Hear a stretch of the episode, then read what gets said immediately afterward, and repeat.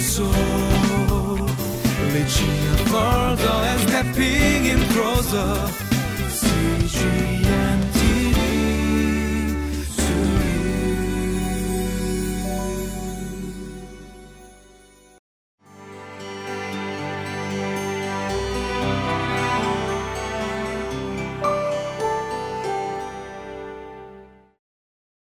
Welcome to Living Life.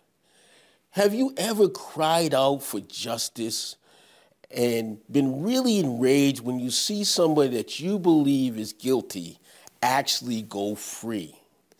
What does that do to you? How do you feel about that? Well, you know, there's actually a saying in the legal system, the criminal system, that says, better that a hundred guilty men go free than one innocent person be wrongfully convicted. Now, I know that you probably have some question or problem with that statement, but that is the core of the criminal system in terms of the search for the truth. Well, with God, God already knows the truth and He already knows who commits crimes and who doesn't. But our system doesn't always know that because back in these times, we did not have the technology like fingerprint evidence and now DNA to really focus in on who committed the crime. The God doesn't need fingerprint evidence or DNA, He knows, but we don't know.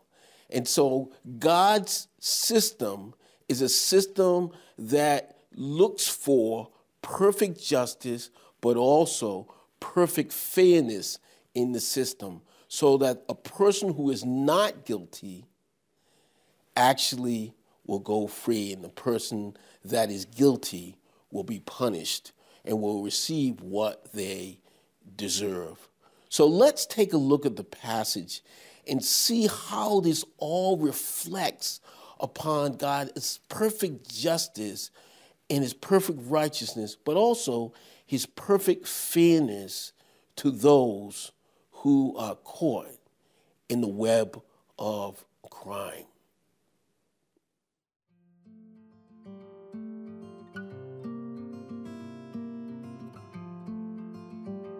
Deuteronomy chapter 19, verses 15 through 21. One witness is not enough to convict anyone accused of any crime or offense they may have committed. A matter must be established by the testimony of two or three witnesses.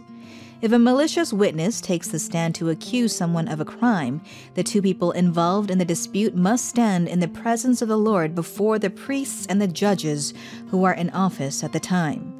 The judges must make a thorough investigation, and if the witness proves to be a liar, giving false testimony against a fellow Israelite, then do to the false witness as that witness intended to do to the other party. You must purge the evil from among you.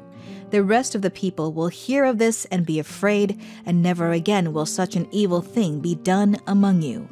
Show no pity. Life for life eye for eye, tooth for tooth, hand for hand, foot for foot. Welcome back to Living Life. As I was talking about earlier, God is very concerned that the innocent are protected from having to serve and be punished for something they did not do. And in the same respect, he does not let the guilty go unpunished. Our system is supposed to reflect the perfect justice, righteousness, and fairness of God, which it doesn't always do, but it's supposed to reflect that. Now, when we look at this particular passage, uh, at least two to three witnesses were necessary to establish any fact with respect to a crime. So one person couldn't come and accuse another person of a crime and then they would be convicted on that. The Bible says, in God's word says, at least two or three witnesses would be necessary. However, our system today allows for one witness uh, to essentially uh, establish a fact against someone else if they're believed by the jury. And not only that, uh, there may be just be circumstantial evidence by which someone could be convicted, not even on eyewitness testimony, but just circumstantial evidence today. It shows us where our system is and what God sees and knows and what God desires for rights of the accused to be protected. Now, when we look at this a little more, uh, the two or three witnesses uh, not only have to come forth to establish a fact, but those witnesses will be investigated. It will be determined whether or not they're telling the truth or not by these judges or these elders that investigate these particular witnesses. So the witnesses should not be biased or interested. They should be witnesses who are telling the truth. And we know that God's command, one of his commands, it shows us how serious he is. It's about bearing false witness against your neighbor. And it, in the courthouse, many times you'll also see a Bible where somebody puts their hand on the Bible and they swear to tell the truth, the whole truth, and nothing but the truth, so help them God. This principle came from the fact biblically to show just how serious it is when one is bearing witness and presumably not false witness against their neighbor, even in a trial setting. Because God does not want someone to be falsely accused, and not only falsely accused, but falsely convicted. This reminds me of the trial when Jesus went before he went to the cross, where the ruling council arrested him and they brought him before the Sanhedrin, before the ruling council, before the Pharisees, and they had their mind made up already about Jesus, and they so called gave him due process, an opportunity to be heard, but their mind was already made up. It was a made up, it was a bogus trial that Jesus went through. Falsely accused, falsely convicted. This is the kind of thing that God was trying to prevent. And we see what happened with Jesus. Not only that, but when we look at this, God is so serious about it. He says, if one is caught lying and one is caught perjuring themselves, then that person, there should be no pity. That person should be removed from the community. And not only that, but the very thing that this witness was trying to do to harm that person should be done to that witness. God makes this distinction when he uses the word malice. Malice is when you have committed yourself and you intend to do harm to someone. We saw this malice distinction also uh, earlier on when we looked at the cities of refuge. Malice in terms of intending to harm someone versus unintentional and not intended to harm. We see this malice again where a witness comes and tells a complete fabrication to harm someone's reputation and to harm their livelihood, but not only that, but to take away their liberty and even sometimes cause them to suffer death under a death penalty. You see, that's what happened with Jesus when his false accusers came he ultimately went to the cross and suffered death because of their false accusation.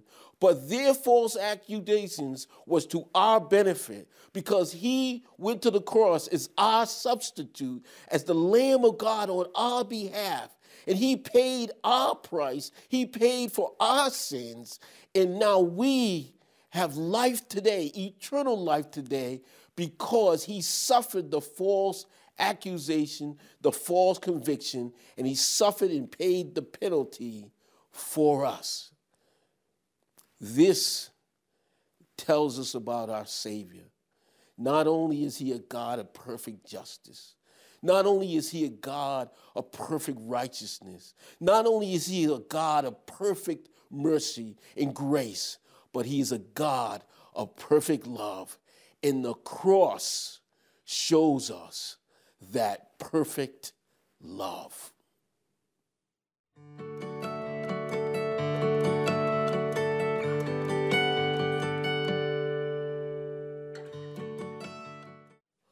Which one do you want to receive from God? Do you want the perfect justice of God and get what you deserve for your conduct in this life? Or do you want the perfect grace of God? For by grace we have been saved through faith, the scriptures tell us. You choose. I pray that you will choose the perfect grace of God. Let's pray. Father, we thank you for this time. We thank you for this opportunity.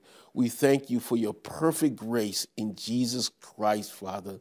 We pray, oh God, to those who are listening and those who are watching this broadcast, that if they are wavering between two kingdoms, Father, I pray, Father, that they will receive your grace through faith and come into the amazing, marvelous kingdom of your dear Son, Jesus Christ.